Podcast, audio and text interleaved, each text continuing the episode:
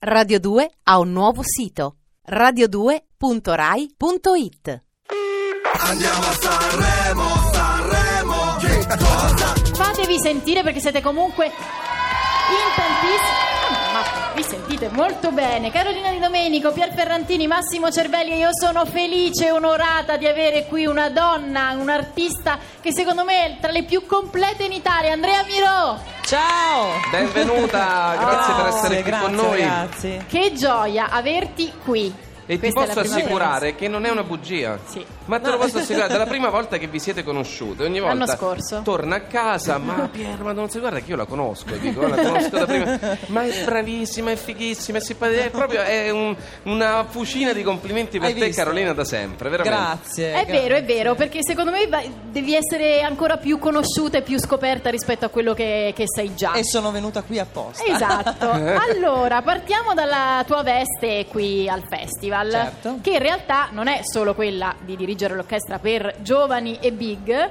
ma anche, insomma, hai avuto un ruolo importante sia l'anno scorso che quest'anno.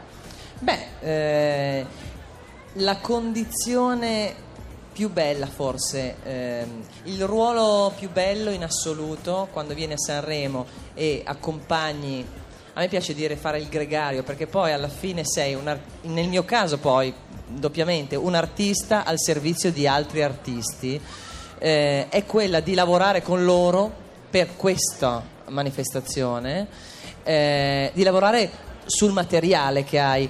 Allora, parliamoci chiaro, con Ziba ci conosciamo benissimo sul campo, con i Perturbazione altrettanto, ma soprattutto c'è, al di là della stima reciproca, una bella amicizia. Cioè, ci siamo guardati in faccia, sai quando succede? Incontri una persona e dopo 5 minuti hai capito che sei perfettamente in sintonia. Certo. Non devi spiegarti niente, sai già che cosa succederà e succederà qualcosa di bello.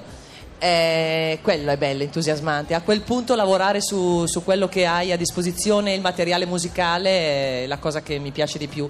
Perché poi ogni volta è mettersi alla prova. Per me questo lavoro è la cosa principale. Se non hai un obiettivo ogni volta più lontano, cercando di raggiungerlo, non ha senso. Sì, non ha senso, è bello, mettersi in gioco è bello. Certo che pure volendo scendere da queste parole che io apprezzo e condivido totalmente, ma proprio per scendere un po' più terra-terra, per mettermi una battuta, sei anche una con la mano fortunata. Perché quelli che hai toccato quest'anno hanno ottenuto dei risultati comunque già ad oggi sorprendenti, no? Non per la loro bravura, perché la conosciamo tutti, ma che anche il pubblico si sia accorto finalmente in una classifica di Sanremo, vedere Perturbazione in proiezione o comunque quel quarto posto. No, ma chi se lo sarebbe aspettato? Martedì veramente eravamo lì e facevano la carrellata dei nomi, vabbè adesso arriveremo, dai adesso lo dicono, dai.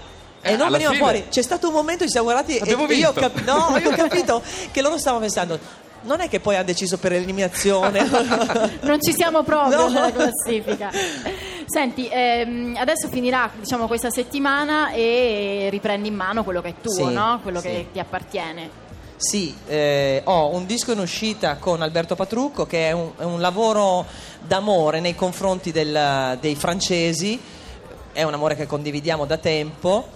Abbiamo presentato questo disco in anteprima al Teatro Nazionale una settimana prima di Sanremo a Milano e abbiamo una serata al Teatro Filodrammatici a Milano il 28, la prossima, quindi torno a casa e devo cominciare proprio di brutto a mettermi sotto e a pensare che cosa succederà ed è bello perché non vuole essere un omaggio a Georges Brassens, che è il papà putativo di tutti quanti i cantautori, del cantautorato in toto per come noi lo intendiamo dagli anni 60 in avanti.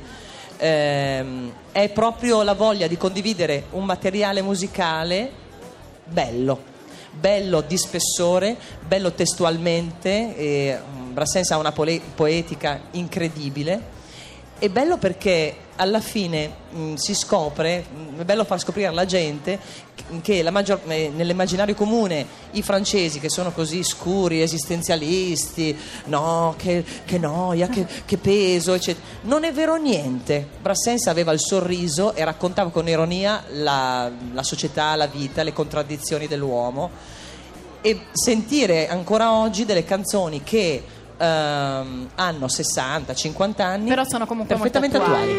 Andiamo a Sanremo, Sanremo, che cosa?